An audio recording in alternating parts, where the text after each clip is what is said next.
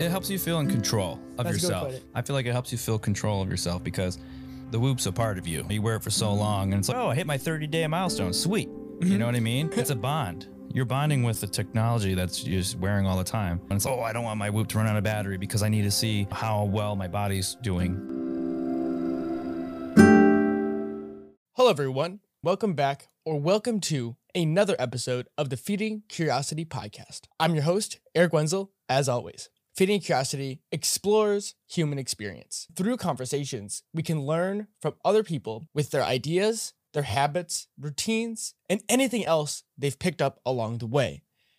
It's through these conversations that we can have blueprints to live better in any form. I hope you look at your own life with just a little bit more curiosity. Today on the podcast, I am joined by my friend Mike Chacona.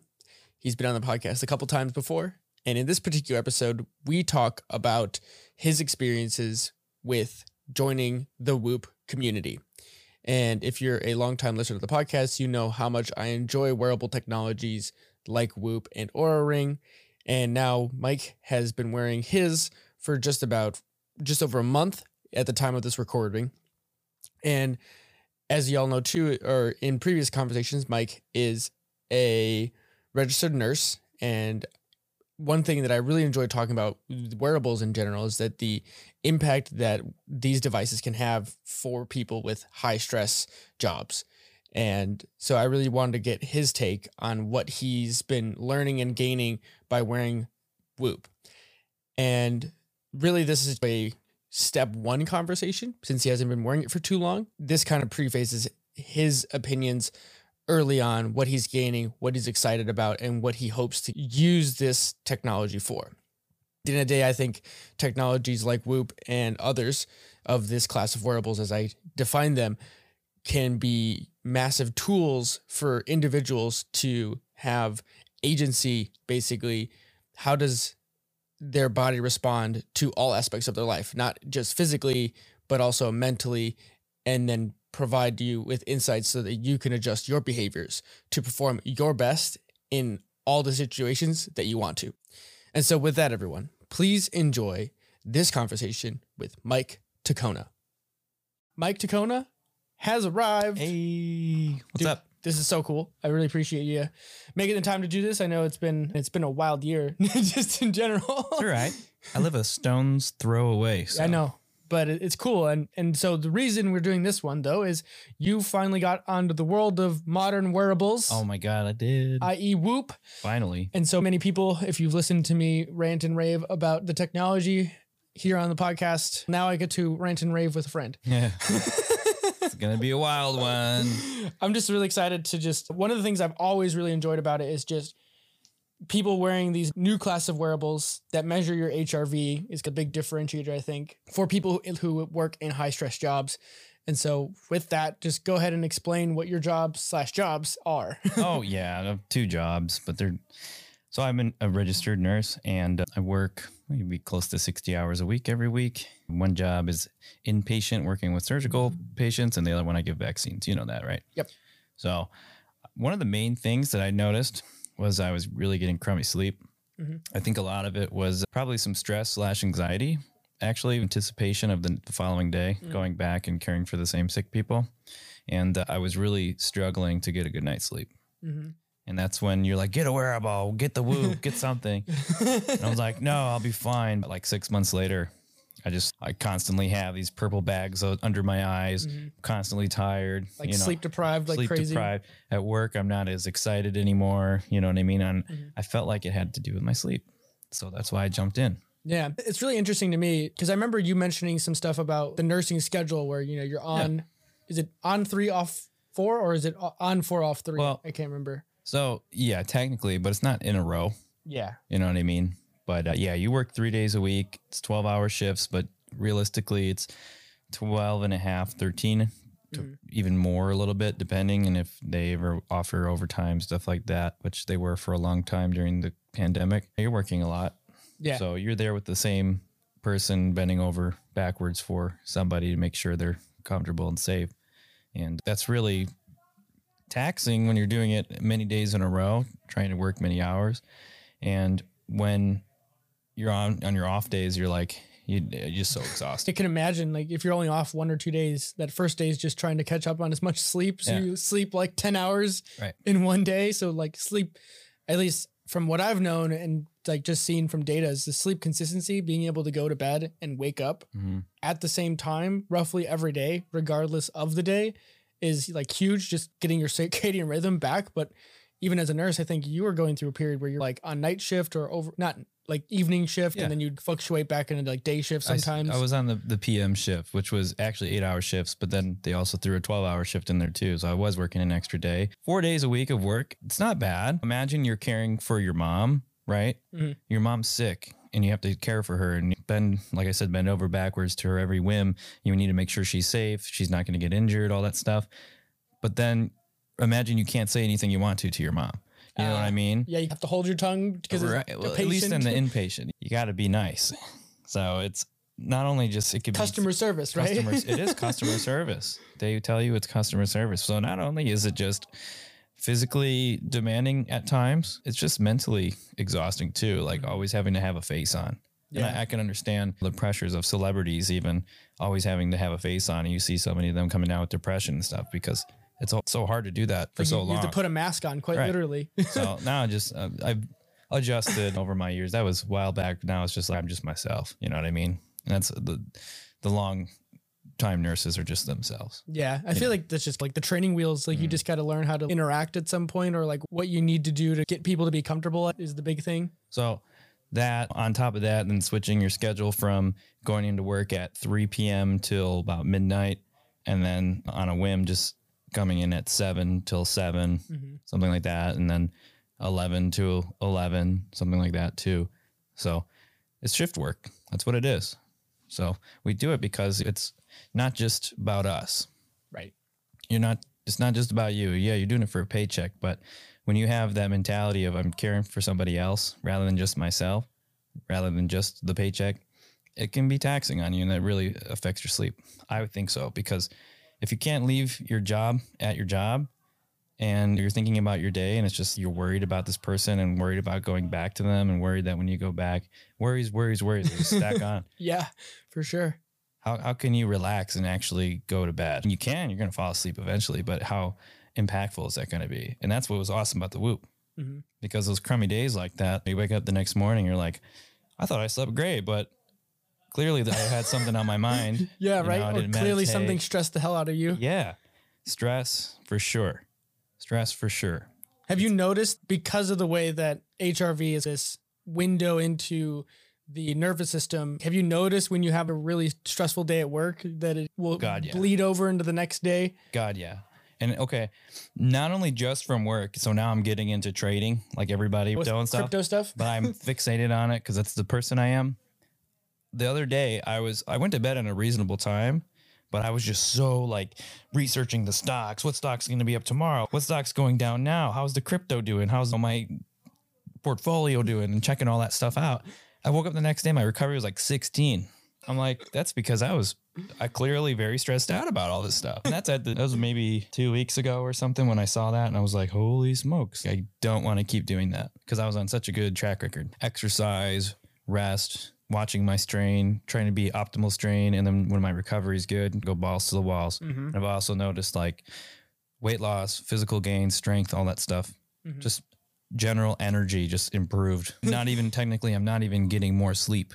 Really? Wow. Mm. So your overall sleep is roughly the same, but yeah, between like I'd say average is about six to six and a half hours. okay. That's about the average of America in Mhm. general. Well, it's definitely helped me with my circadian rhythm for sure too. Like Consistency because I'm thinking, okay, I need to wind down. I need to make sure I'm focusing on my recovery and my sleep, and it it gears me to not be like ah, I'm going to read for an hour like when I should be sleeping, or I sh- I'm going to watch the rest of the show and then I end up watching another show. getting sucked into something, whatever it is. Right. because that's no longer on that's not recovery's not on your mind when you're thinking about relaxing without a wearable Yeah.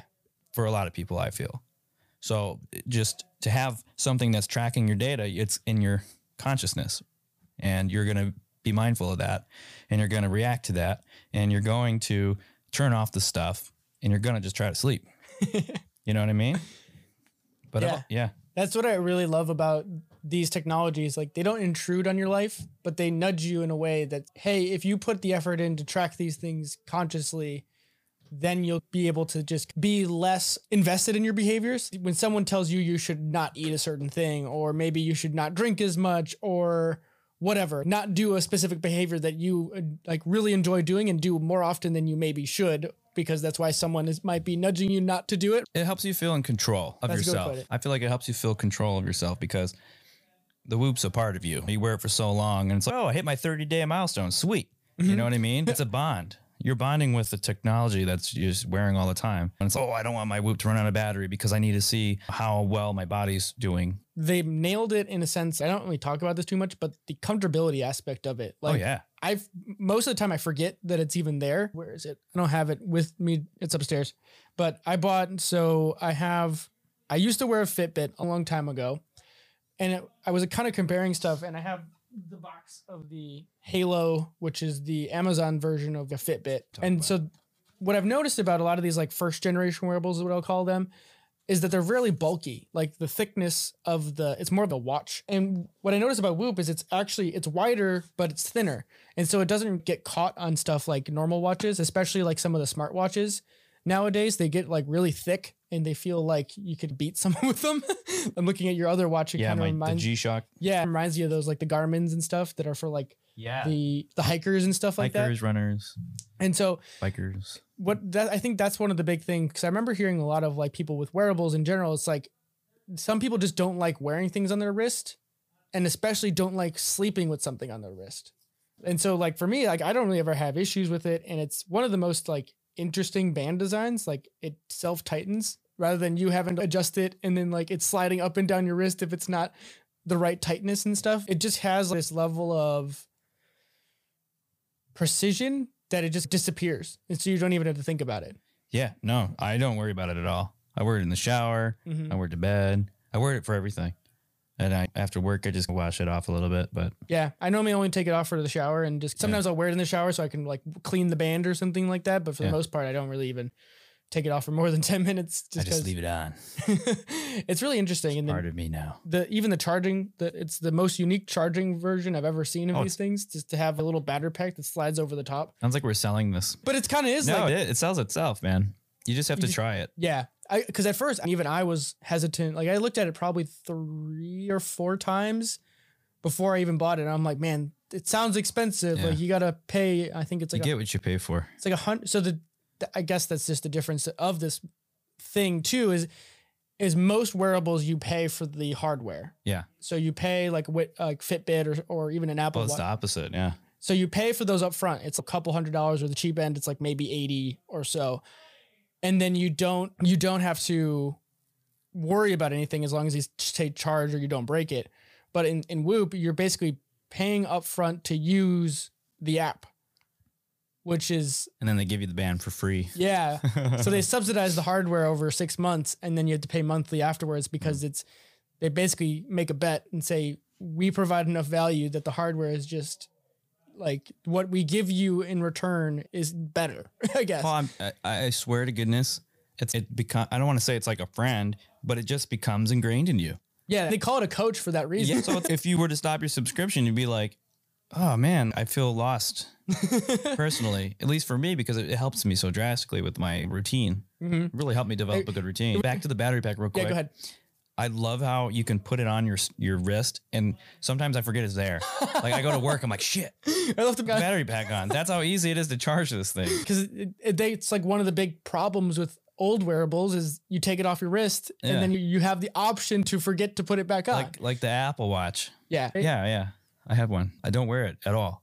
really. No, I don't wear it at all. Do you know what the battery life on your Apple Watch was? Not Just out of good enough. I feel like it was like I had to six charge hours it every day. Like No, it was more than six hours. It depends what you do. With Right. like activity and exercise and stuff, and like doing a run and like it tracks GPS. That's, Yeah. that's when you want a Garmin, in my opinion. because it has like the low energy versions of stuff. Yeah, it's built for that. Yeah, Whereas the, uh, Apple Watch is it's more just fancy.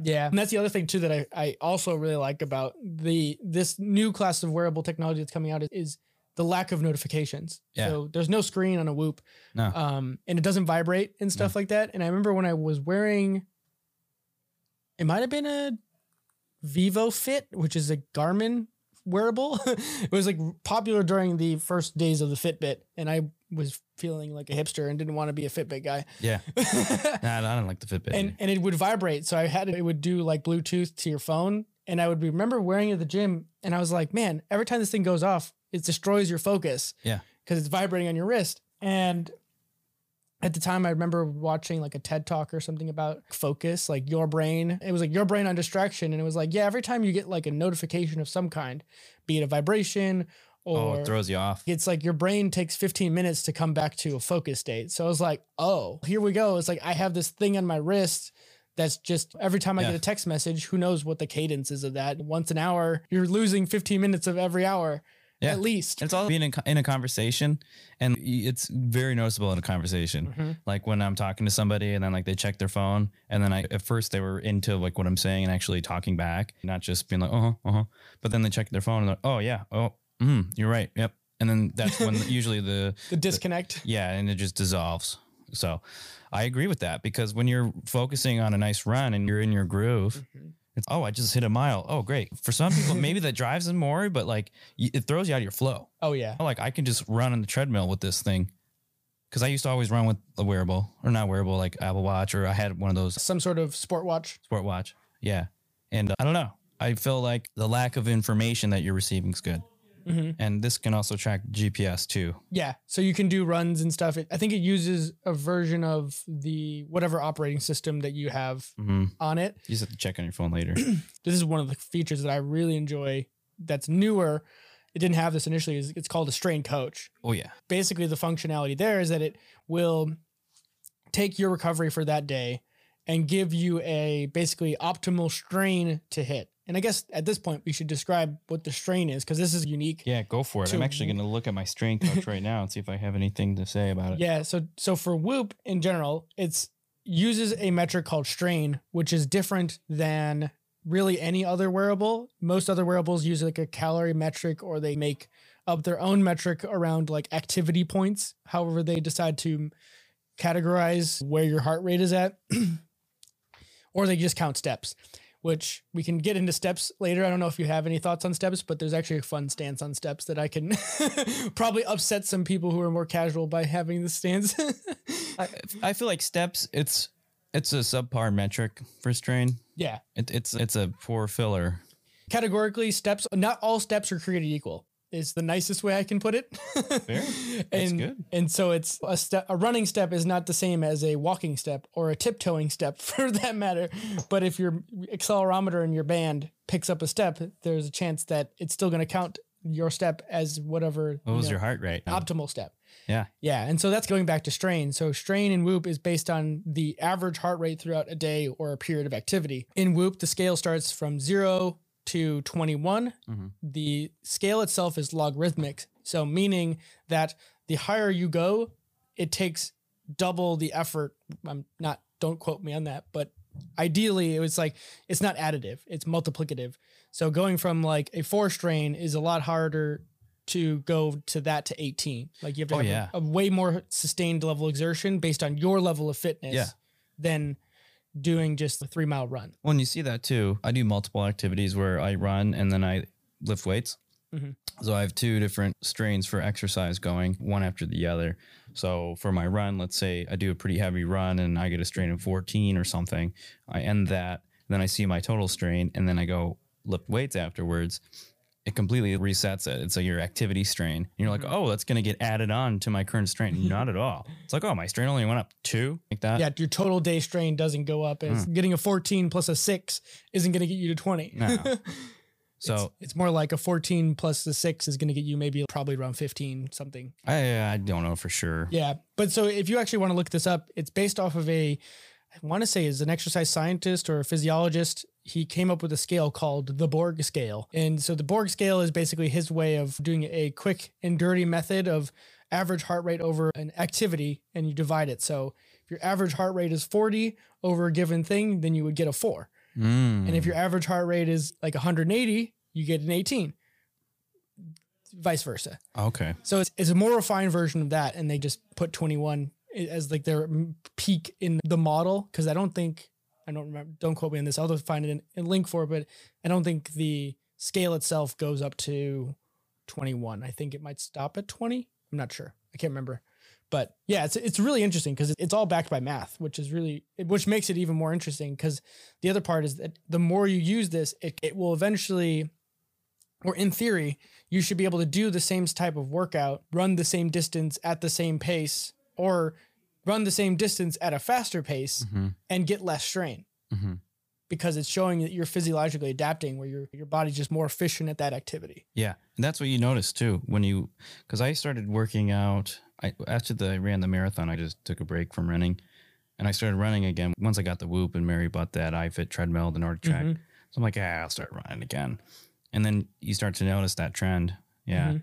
two weeks ago, it was crazy how fast I could progress with this thing on now. Really? Yeah, because when I first started running, it was different. And yeah, I had some knowledge of how to increase my endurance, but using this for optimal and peak performance strain and then monitoring recovery based off that, you don't over exercise anymore. Yeah. I was a big over exerciser. I'd ride my bike to work and then I'd ride my bike to the gym, then I'd exercise and I'd ride my bike home sometimes when I Mm. used to work at Kuma's when I was like 160 pounds or something like that. And maybe my body was just generally like really well fit, but I felt like I was doing that too much. And that's what I don't want to say I got injured. I didn't. I got burnt out though when I started feeling just weak all the time. I didn't have energy to do things for the most part. So using this, it's like I could balance my strain, my work, and my relaxation in a much mind more mindful way. Yeah.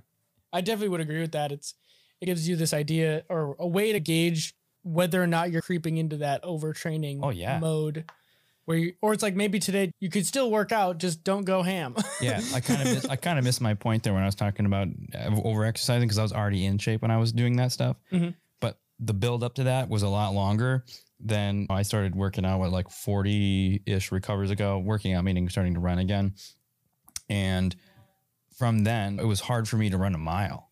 really? It was hard. I, I could not run a full mile. I was huffing and puffing like crazy. And Hmm. granted, I died and did some weight loss, but like within 40 days, like I'm able to run a two mile in under 15 minutes with inclines. I was shocked Probably better. because I have some periods of recovery of where like I'm like in the 90s Mhm. and my HRV is like over, it's like oh, close to 120s, which Yeah. I think is pretty good. And then when my strain's really low, I'm like, I'm going to take a rest day. Yep. I'm not going to go feel like I have to go exercise again. I take a rest day and I relax. I take my CBD oil, Mhm. non the non psychoactive CBD oil. Obviously, I don't like that stuff. Don't drink. Yeah, that's Plenty of water. that was one of the big ones. You focus on all those things you don't necessarily think about. When your recovery's crap, you shouldn't drink. You should drink plenty of fluids. You need to eat. You need to maybe stretch. You need to just take care of your body. Be wholesome towards yourself. Is there anything that you've noticed within your routine? Really good blue light blocking glasses and water a couple hours before bed. Hydration. Oh yeah. If I don't have enough water before bed, I feel like my my I wake up the next morning. I'm like, what's my recovery? I don't know how I feel yet. I just woke up and I'm like, oh man, it's not too good, but I still feel okay. And then midway throughout the day, I'm not even thinking about my recovery anymore because I'm working. Right. I'm just like, oh, I'm just tired. Just tired. But uh, then when my recovery is good and I was hydrated the night before, you don't wake up feeling like dry mouth and all that stuff. You don't feel like you're like trying to nourish yourself so much in the morning. You can just have your, I have a protein shake. I have maybe my Diet Coke. I like Diet Coke. It's not the best thing to have, but whatever. And I don't feel like I have to, I don't feel as hungry. I don't, there's a lot of interesting things that I've noticed. I, I don't know if I can pinpoint what the cause of me feeling a certain way is, but I have noticed trends with definitely the blue light blocking glasses, definitely water, and breathing too. That was my third point. oh, really? Oh yeah, doing uh, doing breathing exercises before bed is insanely good. Yeah, That's interesting. I would, but it, I guess it makes sense because it's like meditation because It it, is. it does the same. It's it's usually focused around the same thing, doing deep breathing. it's funny. I watched. I was gonna watch a show, and I'm like, I'm gonna watch a show, right? So I'm in bed and I'm scrolling. I'm like, which show do I want to watch? And I saw this the Headspace on Netflix, and I always just skip over it. I'm like, you know, maybe I should just check that out. Let's just see what what are they saying about sleep. And then they're like, this British lady is talking in the microphone very calmly, and I'm like, oh, this is dumb, but I'm gonna keep watching anyway. She's like, all right, now close your eyes. I'm like, okay, let's close my eyes. inhale four, hold four, you know, and then exhale six. I'm like, all right, let's try it. And then she runs you through this whole thing. It's just like guided breathing. And then you have to count down from a thousand. I fell asleep. I don't even remember counting past nine 960. it's funny because like you start counting down and it's 970. And the next thing you know, 969 turns into some random shit you did during the day. You're like, what the fuck? you know what I mean? All right, back up to 970. And then you start seeing 970 and then it just turns and then you start you stop like saying the number, it just turns into the number. It's just like just see the number, but you're not saying the number, like the inner voice is gone. I'm like, what the fuck is happening? And then literally, like I'm telling you, by 969, you're like thinking of something else, and you have to come back and make basically meditation. Yeah. That's your your mantra is just counting down from a thousand. And I s- shit you not, by 950 or something, I fell asleep. That's amazing. like one and a half minutes probably of just mm-hmm. having this doing this thing. And I'm like, oh my god! I looked at my recovery the next day. I'm like, oh my god, it works. That's why they ask you, did you do any deep breathing on the app Right. in the journal, right? You use meditation. I Yeah. lo- the journal is like one of the coolest things because then it, it'll tally all that stuff in your monthly review to give you an idea of what is doing you good and not doing you so good. For sure. Exactly. So it's like you do something like, oh, it actually didn't work. What else was the problem? Then you're able to decipher through what it was. So I'm still working with the journal, so I don't have clear enough data. on- Unlike you're like what four thousand recovery, whatever you did. 986, 900, yeah, I'm like 40. So Yeah. it's a work in progress. And a lot of times I just swipe it down. I don't really use it all the time, which I should. I'm like, oh, I'll remember it. I'll remember it. I got to go to work. I'm not going to focus on doing that real quick. It's going to take me too long. Did I actually, how many gram milligrams of caffeine did I actually drink throughout today? And I'm like, one, two. I'm like, ah, I can't do this. I'm like, how much is a cup of coffee? Shit. I don't know how much caffeine it was. Funny, but It's hilarious. I shouldn't know. I tally everything in my head beforehand. I, Yeah. I, I like I've gotten to the point where I just know what I'm taking for the most part. And I Yeah. take almost everything. I get regimented so that I do everything around the same time every day. Yeah. So I don't have to think about it. Hey, there you go. and so that I could just wake up and be like, okay, I know I did this around that and this around there. And it's less, it's more art than science sometimes. and all this too, it sounds like it's a lot of hassle, but when you're talking about yourself, I don't know. It just you don't think of it as a hassle. You think of it as a Yeah, some people essential can- tool. It's over information overload. Like, Yeah. is this too much to just manage? Right. And maybe some people who wear it, but I, I don't go on Whoop reviews or anything, but all the people that I know say they love it. I think if you're an athlete or someone who's already do- does this kind of, I don't even know, level of self help, or Hmm. if you've done anything with diet related, I'm not saying you got to go keto or something, but if you've done any sub- level of meal prep in some degree, I feel like this is just an evolution on top of that in some sense. Or it's maybe you just don't really, at least for me, because I'm more introverted, I really like just being able not to interact with a human and tell them about what I'm doing. I'd much rather just have an impartial source that I can just check because I know what I'm doing already and gauge my changes off of that. Yeah, it it gives value to your daily choices. Yeah. And I feel like that's something really cool to have because we're always thinking about the crossroads. Oh, if I do that, then this and that can happen. You're thinking about all your different outcomes. At least like a stressed out or anxious person definitely th- thinks that way all the time. If I do this, then that's going to happen. Then you go down the rabbit hole. But it just puts it there. So you're like at ease. So, Yeah. oh, okay. Like this choice can cause me to feel this way. Or like what I did yesterday made me not sleep as well or made my recovery not so Mhm. good or I didn't work out as hard yesterday. I could work out harder today based Yeah. off of what I'm seeing. Oh, that's one Um, of the other fascinating things too. Is what I've noticed if I do like too many days in a row of not working out enough, I'll have worse recoveries. So if my strain is too low over a a couple days, then my if I'm not using enough energy, then your my recovery starts getting worse. Now, would okay, I see some people on these leaderboards, they have 90 plus percent recovery every day. Yeah. Is that like actually possible? And is that a good thing or is that It could be. I don't know what they're doing. Some people are probably just like freaks, where they just recover really well no matter what they throw their body at. right? There, it's also too is like getting a red recovery. So in in the scale, when you get a percentage of recovery from, you can't have zero because you'd probably be dead. If you got a zero, I don't- have no HRV. Yeah, like I'm like I, I was just thinking to myself, I'm like, is it possible even have a zero? It probably is, but like not a living human couldn't get a zero. But Well, you could get a zero maybe if you just didn't sleep. You stayed up 48 hours. So you miss a recovery because you're awake. That could be yeah, stay up for 24 hours because yeah, you didn't sleep, so there's no way to get a recovery. Yeah. Yeah, so I guess maybe just not having a recovery for that day is zero. But so like we're talking about like good and bad recovery, but being green or being in the red, which is below, so it's in thirds. So zero to 33% is red, and then 34 to 66 is yellow, and then from 67 to 100 is green. So basically, like being in the red is not a bad thing. It's more of a signal to say, hey, you're, Put you're the brakes on a little bit. yeah, like your body's saying, telling you something that y- you're just stressed out. Yeah. And it could be you've worked out too much or life is getting to you. And that could be a lot of different things. Like it could be like work, like you've already been saying. Yeah. Or it could be that you're just training too hard. Like for me, what I'll do is I, I love bike riding. And so there'd be days where I'm like, I'm not super recovered, but I'm just going to go ham, especially like with this really slow spring. I've been just trying to ride my bike when the weather agrees as True. much as possible because when it's colder, it's not fun riding a bike. No. and then I'll just push myself a little bit more than I should. And so then it'll give you like overexerting. And then I'll notice that I'll have a worse recovery the next day because it's you went way out of your normal workout volume for that day. Yeah.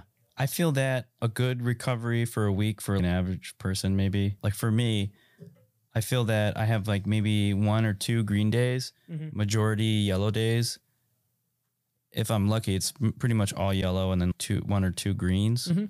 Cause I feel like that's just optimal. Like it, be, it seems like it would be bad, but I'm able to recover well enough on that one day to last me throughout the week. Mhm. But once you hit that red, that's when you, you gotta just slow down. You should, you gotta relax. you gotta maybe get a massage or something.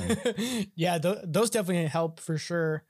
And I think, uh, at least for me, I would say it's not uncommon for me to be like, get a green day and be like, oh, I'm not wasting this like 80 something percent recovery. I'm going to go ham today. That's a huge driver for and, me. and then I'll I'll go ham that day, and then sometimes I'll even bounce all the way down Yeah. to red the next day because I went ham the day before. yeah, And that's I don't think that's a bad thing. And that it, just means you need to take a day off, yeah, or I just do something light, you just- optimal. yeah, stretch, do like recovery based workouts, Mhm. functional, or just jog slash walk, anything that keeps the heart rate. And it's not saying that you can't go hard every day. You can, oh, you definitely can. but it's gonna. what it's telling us is that over time, it's just gonna probably degrade your body faster. Mhm. Your body's just not going to be in that optimal shape. Like you can work out constantly every day and then overtrain, and you're not going to be as strong as you could be if you just followed this and Yeah. just took those much needed rest days, doing something a little bit lighter. Yep. Some people are like, I know David Goggins, he's a freak, right? yes, for sure. He says he probably says be in the red every fucking day. so if you're not if you're not going ham every day, then you're not I don't getting after it, as they would say. I, I don't know. I want to look up that guy's injury reports. Oh yeah, he's he's got a lot of he's gotten injured quite a lot. yes. I think I know why. Sure, mind over matter is important for achieving certain goals, but mind over matter every single day is a little. You got to take care of yourself. You're going to be more prone to illness and sickness, and I don't think that you should go ham every single day. You're At not going to see the gain. not as even as an average person, right? Like not everyone is an Olympic athlete or whatever. It depends on the thing that you're aiming for, too. Yeah. Like I think that's one of the cool things that I really like. That's why I wanted to start with talking about your job because I think this goes hand in hand with strain because strain can be this model. It not only helps how much you're pushing yourself in the minute to minute in your workout, but it Mm. tells you how much you're being stressed by the quality of your like the Yeah, just the work you do. like your, yeah, every your job Like my job, like physical. Like every almost ev- every single day I'm at work, it's above 10 every single time. And that just shows how much you're moving around Right. all day. And like my typical heart rate for exercise is, I don't really know 100%. But if let's say I'm pushing it 160s to maybe it'll max out like upper 190s. So you're like zone four, zone three. Yeah, exactly. So the fact that like I'm there when I'm doing like a 30 minute run, but then throughout the day at work, I'm still pushing over a 10, Mm-hmm. I'm hustling. Yeah. You know what I mean? I would like to see what it's like, like when I used to work at Kuma's as, at, at the restaurant, what my Yeah, strain would have been like. the pace is not as intense, well, the pace, okay, it was, or maybe it was. Just it was intense. but it was, you're not as, I'm not as stressed out at Kuma's. I can just chill. Mhm. and work hard and move around and like want to want to get a soda and drink a soda. Let me sample a beer. Oh, let me get some of them fries. There's not from as the much mental baggage. You know, there's metal music hanging out. Yeah, the mental baggage isn't wearing you down. So like even just sitting down on a computer and monitoring my stocks, like my heart rate's going to increase. So you're going to even get a little bit of strain from that. So it's more about. I feel like Whoop's not. It's the reason why I like it. It's not just solely about your muscles and Right. your physical fitness. It's about your mental fitness and your mental resilience to stressors, Yep. to strains, and how you can recover from your mental stressors and the strains. So when I do those breathing exercises and stuff, even if I work the next day, my recovery will be super good. It's awesome. but if I have to go to a family gathering early the next morning and I just got home from work, I really wanted to have this time to myself and I don't want to have to go and just hang out with family and be like, oh, can't wait to go home. My recovery will be crap. yeah. I've noticed that on those holidays where I'm like, this is my one day off a week, and I'm just like ripping my hair out the night before. oh, why do we got to do this? But then on days where I go to work, now I'm good enough to the point where I, I'm expecting. I know what I know. I can handle the day. I know I can take Mm. care of the work that's ahead of me, and I don't worry about it because I can take on. I can take on anything. I know so much now that it doesn't bug my my my consciousness Yeah. Or affect your mood. affect my mood. It doesn't affect my mood. I say consciousness a lot. It doesn't affect my mood. So then my recovery's great and I'm going to work. It's hmm. awesome. Then I have a good day and I'm like, oh, da, da. how's your morning? How's your morning?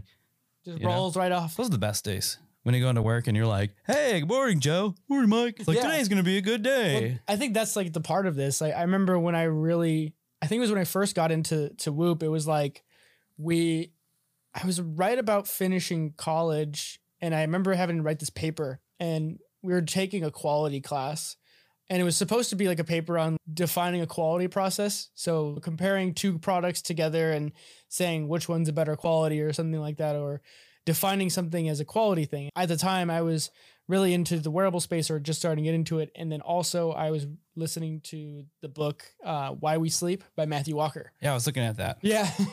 and so those two books and plus having this real firsthand data that I was looking at, I was like, man, like corporate business in general has missed out on one of its key assets, right? As an engineer, we hyper focus on the systems and like how well does the process work and how well do our machines work and all that stuff.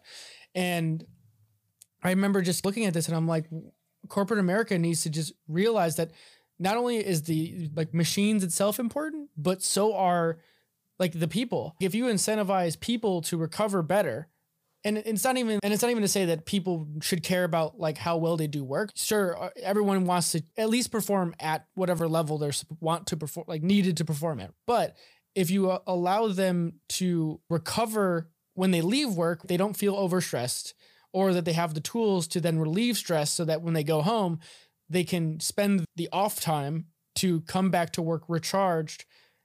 They don't have to work as much because they don't make as many mistakes and they can leave work because they don't feel overworked and they feel respected for the quality of work that they do.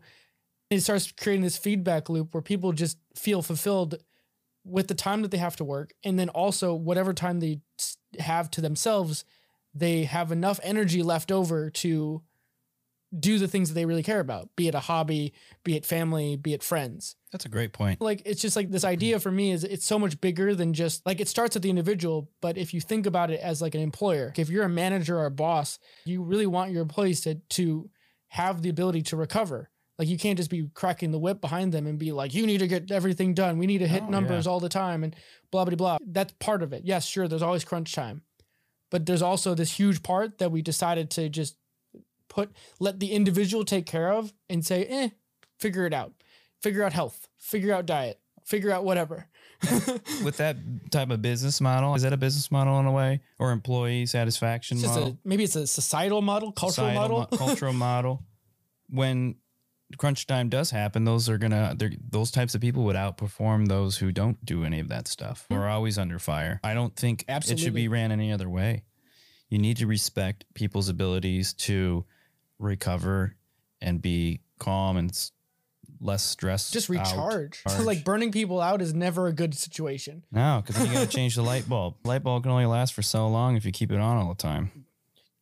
But great way of putting it. And I use these high stress environments like nurses and doctors and, and I think it's, it's even more apt now given the pandemic how crazy some of it was for some of the ERs and just those wings that just had inundated with patients. How do we start nudging people to change behaviors? Mhm. And like it's not like you have a boss who doesn't really understand what's going on in your own life. And it's maybe it's not their place to understand what's going on in your life.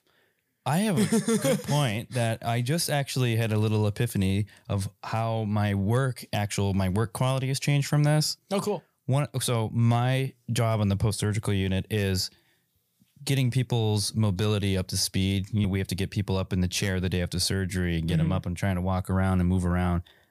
I've noticed I've been way less laissez faire after I've worn this because I know how impactful the, the activity, science aside, just moving in general. You, trust me, you want to do this, but I can't get out of the bed. It's like, no, you have to get out of the bed. Feel better. Oh, they get them out of the chair. They walk around. Oh, Mike, I passed gas. I'm like, see, you did it. if you didn't, you would still be in bed with a big bloated belly, cramping up a storm, nauseous, and all that stuff. And if you don't take action fast and you can't get out of bed after the surgery, you're gonna feel horrible and you're gonna stay in the hospital longer. I love it. It's so cool. I, I think you're totally right and spot on. We we talk about working out, Yeah. right?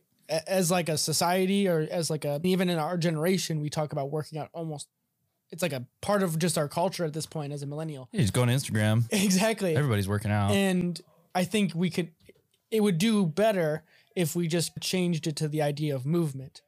Because working out has a specific connotation with athletes, and most people don't consider themselves to be athletes. And so it's if we can encapsulate this category bigger and we could say, hey, if you just move a little bit, take a walk or whatever, like walking your dog, or oh, it's so big I'm trying to think of other like things that people like, even just riding your bike, like Stretch, yoga, yeah, yoga, riding your bike, going to the mall, go to Walmart. Any like hobby that requires you to get outside or to Yes. a, to a place that doesn't require you to sit stationary. Yeah. like it, it it will do more benefit than harm. if I'm at home and I'm feeling just, "Ugh, I'm so lazy, I don't know what I want to do.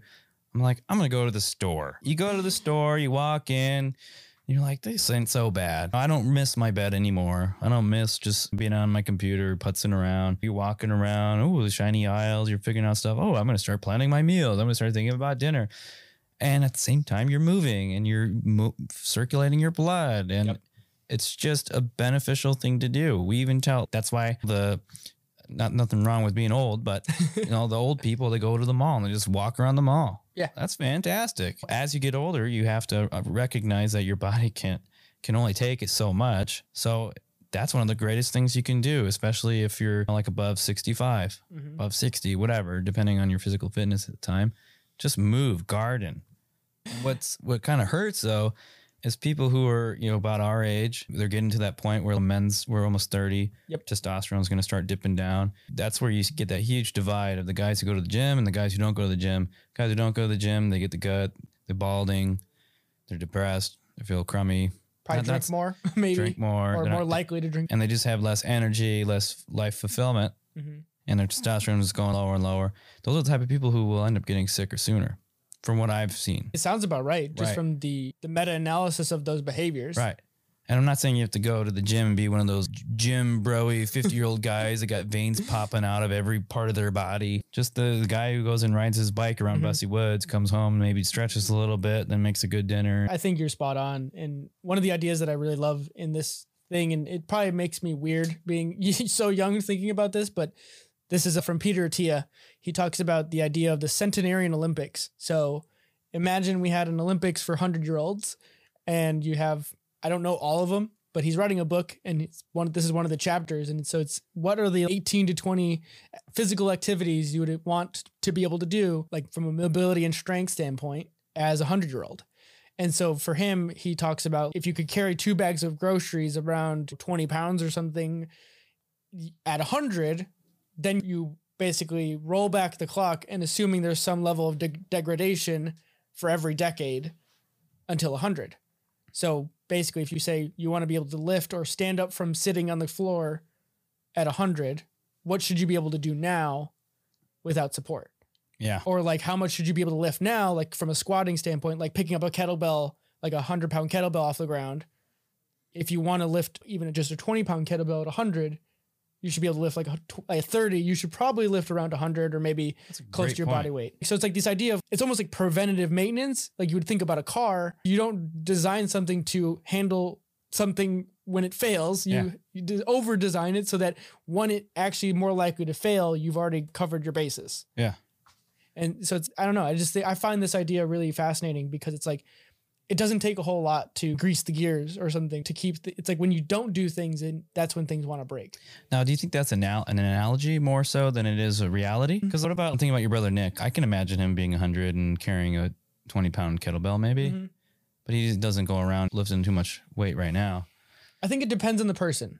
Because I, think it's a, like a whole host of behaviors that are associated that kind of encapsulate this. Since, for instance, my brother doesn't drink very much and is generally healthier, Yeah. I think he's kept himself from having some of those issues because he's also not like a fat person Yeah. either. So he's not overweight. And I don't think he's really at risk of being overweight unless some sort of behavior changes drastically. So this, I think this more pertains to like an average human who's more likely as you age, certain things decline. And one of those things is physical strength. Right. Okay. And so by creating this like mental map of here are some physical things, like physical feats that I'd like to be able to achieve, it keeps you at least engaged to do those kind of like functional fit categorical things. That's why I love kettlebells. so it's more of a mindset than it is just because you're not lifting 120 pounds at 30, uh, all you know, as your typical workout doesn't mean you can't pick up groceries at 100. yeah. But it's just like, if that's your mentality for getting at it. Yeah. Yeah. It's like you're trying to think in a longevity perspective of if I want to live well when I'm old. That's just his shtick. I love that word, shtick. Sorry. yeah, it's uh living it's living longer. So longevity is not only living longer, but living better. living better. because you could- Functionally living. I'm 105, but I'm been in bed since 95. yeah. No, that's not functional living. It's if you live even just a year longer, but that year longer is awful, Yeah, what's the point of living longer? true. Like if you hate living in that body for that extra year, then what is the point? And so True. it's and it's not only just from a physical standpoint too. This is also goes back to the mental state point of it too. You brought that up. I was that made me think about stress. like it's living longer and living better in a holistic way. It's funny though. Okay, so th- this is doesn't really go off the track much. Actually, we live our whole, a lot of us. I'm not going to say we as a population. We work and work in our younger years, save for retirement mm-hmm. in a perfect world. And we, then when we retire, we're like, the whole time we're working, we're thinking about our retirement. Oh, finally, can't wait to be retired. All this money I had, I could spend. Go on your vacations. go on my vacations. but it's so funny because then when you finally retire, you're like, holy shit, I'm old. and I'm bored. I'm old and I'm bored. I only got 40 years left or 20 years left. Shit, man, I'm under fire here. And then that stresses you out. It's like, I got to go dancing. Oh, I'm going to go drink with my boys again. And the midlife crisis stuff happens and all that crap. Buy a fancy sports. Car. But then other, there's, no matter what you do in life, there's going to be stress. Yeah. It doesn't escape you when you retire. It doesn't escape you if you're on a, a, an island in a meditative re- retreat. Because then you're like, fuck, I'm on an island. God damn it. I can't just go back home. I got to take a boat. Shit. There's a lot of different things that can be on your mind. So it's just, you got to find that inner peace and happiness and balance and homeostasis with everything. Because no matter what you do, there's going to be that stress. So if you can manage that stress now, likely when you're 100, you'll be able to manage that stress when you're 100. Yeah, might as well put the tools in place, or not even the tools. Take do the reps now, right? Like, do the reps now. and that kind of goes with Peter Attia's thing from a, a stress perspective and a mental perspective. Mhm. So I, so much about our bodies, we take for granted the nervous system and the mind. it's like part of the awareness, and it's good that the awareness is kept from us. You don't want to know that all the processes of digestion going on in your body at any given moment because that would be really unsettling. Right. But also part of it is just even checking in and be like, oh wait, I actually was stressed, or like why, or maybe let's see, say you have a meeting with your boss and they mentioned something offhand, and maybe it was inconsequential to your boss, but for you it was like, damn, hold on, wait, Yeah. what did they mean when they That's said that? Like lingers with you throughout that thing that's lingering and it's like running in the background no matter what. And it's like part of your interactions with every customer you talk to, to for the remainder of the day or every coworker. And maybe you have a couple friends and you're like wait do you do, were you there in that meeting? Do you Yeah. what did you think? Like that kind of idea. Those are the things you need to like unpack for yourself because those are the things that are going to affect how well you recover into the next day I was just gonna say, then you check your whoop the next morning. You're like, oh my god, I did everything, but my recovery is crap because that was on your mind the whole time. I love this kind of thing. And even like going on to the recovery aspect is like, as someone who's really data driven, this alone has probably helped me outside of just firsthand testimony of other driven people who are like, yeah, I use some sort of meditative practice. Maybe they don't call it meditation, but they, you know, call it breathing, like you told us. It, It's it's like, relaxation. yeah, exactly. Like being able to just down Settle your mind. regulate is the fancy way of calling it. if you have any form of stress, even the smallest minute fraction of stress in your body, and that comes from your mind, a lot of it. Yeah. You're gonna your hormones are gonna react as such. Mhm. That's what they're there for. You're gonna wake up the next morning feeling exhausted because you weren't able to replenish those that those the, the cortisol levels, the adrenaline levels overnight. Those are the stress response hormones to where you need to perform, you need to act, you got to work, you got to put in your daily work. If you're taking that home with you and at work, you're working, and then at home, you maybe not working, Yeah. but you're mentally working. like when we play WoW and I play WoW way too late, Yep. I was tired all the time. I'm like, well, I went to bed in time. My brain was mentally working after I worked all day. I was so engaged by a video game post. That's not what you call relaxing. It's even though it might be. relaxing. Even though I'm sitting in my chair, I'm like, hey, I'm playing my game. This is fun. My body's still producing those hormones that are going to make me, my heart rate's not going to be completely resting. I'm going to be tired the next day because I'm not recovering properly. And that's one of the reasons why, like, I just, just, fizz, wow, just fizzled out. Yeah, I get it, man. And I'm like, oh, I gotta go to bed at 11. And I'm like, eh, I should probably just stop. I'll just, if I'm gonna play WoW, just Chill. Be in bed at like 10. Yeah. So that's when, instead of having to be in bed earlier, I just don't do things that are gonna make me feel stressed out so I can go to sleep when I want to. And I still get a better recovery. yeah. I've went to bed at, not saying I want to do this, but I've, I've, let's just say I've noticed that I can function on lesser sleep if I don't do those types of activities too late in the day. Yeah. Simple as that. It's a, it, I think it's a great way of just encapsulating it because something like video games seems so like nonchalant. right, like it's like no just at the game, the computer all day. He's not doing anything. Right, exactly. Well, your body thinks it's your body's engaged. Your brain is engaged. yeah. when I say body, I Yeah. include brain, the mind body You're right. connection. It's engaged the entire time. That's Yep. why you're so fixated on well, it. that's why you people can be addicted to it, right? because you don't you can't leave because it's so engaging your dopamine your serotonin everything is just fluctuating firing constantly and that's triggering all these stress responses and hormone responses and everything just flooding in your body. I'm really into wow by the way. I was really if you can't tell. And so when that's happening and you're like all right i gotta go to bed okay chances are one you won't fall asleep within the hour you go and lay down. You gotta Yep. have to wind down you you gotta you have to wind down I don't know who's gonna just be able to like do something engaging and just be like, I'm going to, unless you're sleep deprived. I can't imagine. I was it. to say, unless you're sleep deprived or you have minimal responsibilities, yeah, and your responsibility to yourself is just to wake up and play WoW all day. Some people, that could be a fulfilling life. Some people's fulfillments in life aren't going to school and trying to get a job. The do I dare say mainstream now? Before it was just that's what it was. right. But is it like mainstream to be that way? I don't know. I, I think it- as you age in general, people will ask uh, things of you, regardless of how much Yeah. responsibility you try to limit. Yeah. And I see that being a homeowner. Yeah. Exactly. like you have to do things. your days off aren't just days off anymore where you can just be at home and mom and dad clean the house and like get, get you food and all that stuff. No, you're surviving. You yeah, know, you're like surviving. someone has to take care of the lawn, or like even the lawn or the siding or the sink's leaking. You got to walk the dogs. You got to exactly. That's the other thing is like you got a pet or Yeah. something, right? If you don't have children, Right. obviously, but children is a whole nother ball game. And then subconsciously, if you have all those things and you're trying to live in this functional world where you're trying to be a functional human being, but then for eight hours a day, you're playing a video game like I was, a lot of those things get pushed off, but they're still there in your mind. The fact that, like, ah, shoot, I didn't walk the dog today. Oh man, I was going to mow the lawn, but I didn't. The procrastination sense just floods over you if you're that mm-hmm. kind of, at heart, you're a go getter, but you're also lazy. You know what I mean? because you enjoy your time off regardless. We're still human. still human, still got to get stuff done at a, at a certain time.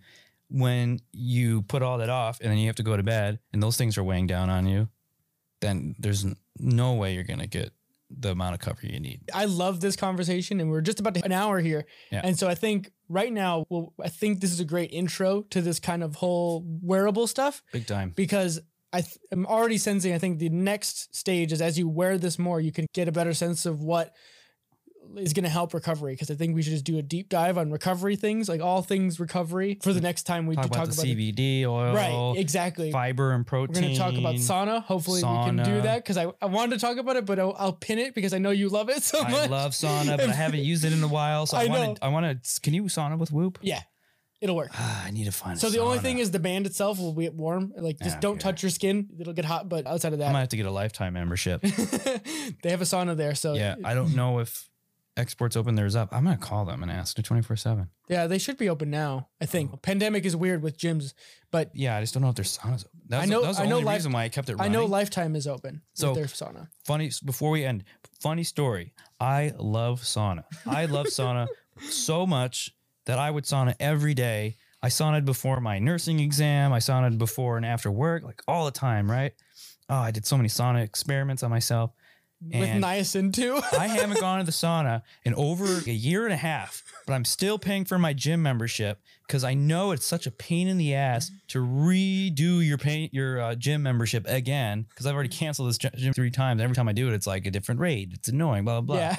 i've just i've paid for like over a year's worth of gym membership just for the hopes that the sauna will be open again because i don't want to have to Deal with the hassle. yeah oh boy. anyway Yeah. next I mean, time definitely next time. I really want to talk about that. It's a lot of fun to just go things, all things recovery. I have a lot to share there. I did write a blog on what I do for my reto- recovery routine. I think I did it. Did I record it? I did record it. So there is also a podcast that was a while ago. So if you want to know about what my general routine is or has been, it's there. It exists on the interwebs just to basically put it out in the world and say, hey, is this actually a thing that works for other people? And if so, then maybe you can incorporate some of the behaviors or supplements that You'll- I do. you'll learn a lot about yourself you didn't know Yeah. even though you think it all you'll be able to pinpoint those inaccuracies to your behavior hmm and just be like, I understand. It helps you be more at ease. Awareness of the self, right? Yes, correct.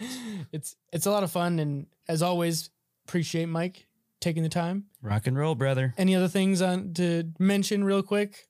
Nope. Cool. Yeah.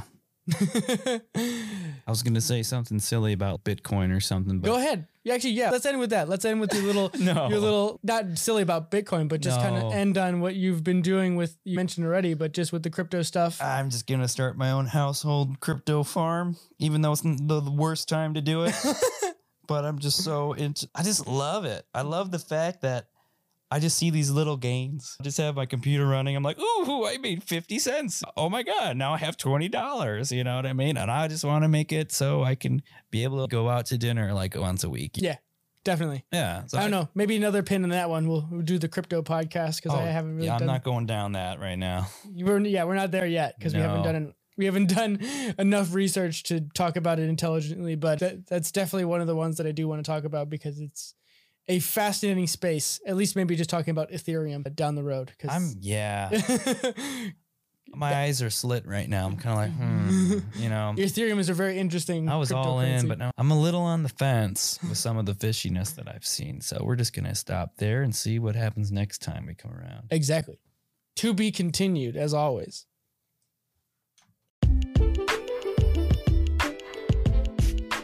Thank you for listening to today's episode of the podcast. And as always, I'd love to hear from you. And I really just want to make this podcast the best podcast you listen to. Meaning, if there's anything that you really enjoyed or any feedback for us, I would love for you to reach out on the social medias. You can find Feeding Curiosity across LinkedIn, Facebook, and Instagram in the usual places just by searching Feeding Curiosity. You can also send us an email or a message through the website. You can also support the work that we're doing here, including the podcast and all other content that we produce at Feeding Curiosity by either going to anchor.fm slash feeding curiosity slash support or you can head over to the website and hit the support button and support us directly there as well. By supporting the podcast, you effectively keep us from having to deal with sponsorship and keeping the relationship that me and you, the listener, have as honest and open as possible. As for me, I take the idea of selling products and or sponsoring products very very serious honestly i just want to provide access to information to as many people as possible with as little of a barrier of entry as possible. At the very least, if you want to do anything to support the podcast, leave a review on the platform of choosing to subscribe, like, rate it, all of that. It helps out a ton. Again, thank you all for listening, and I hope you join in on the next episode.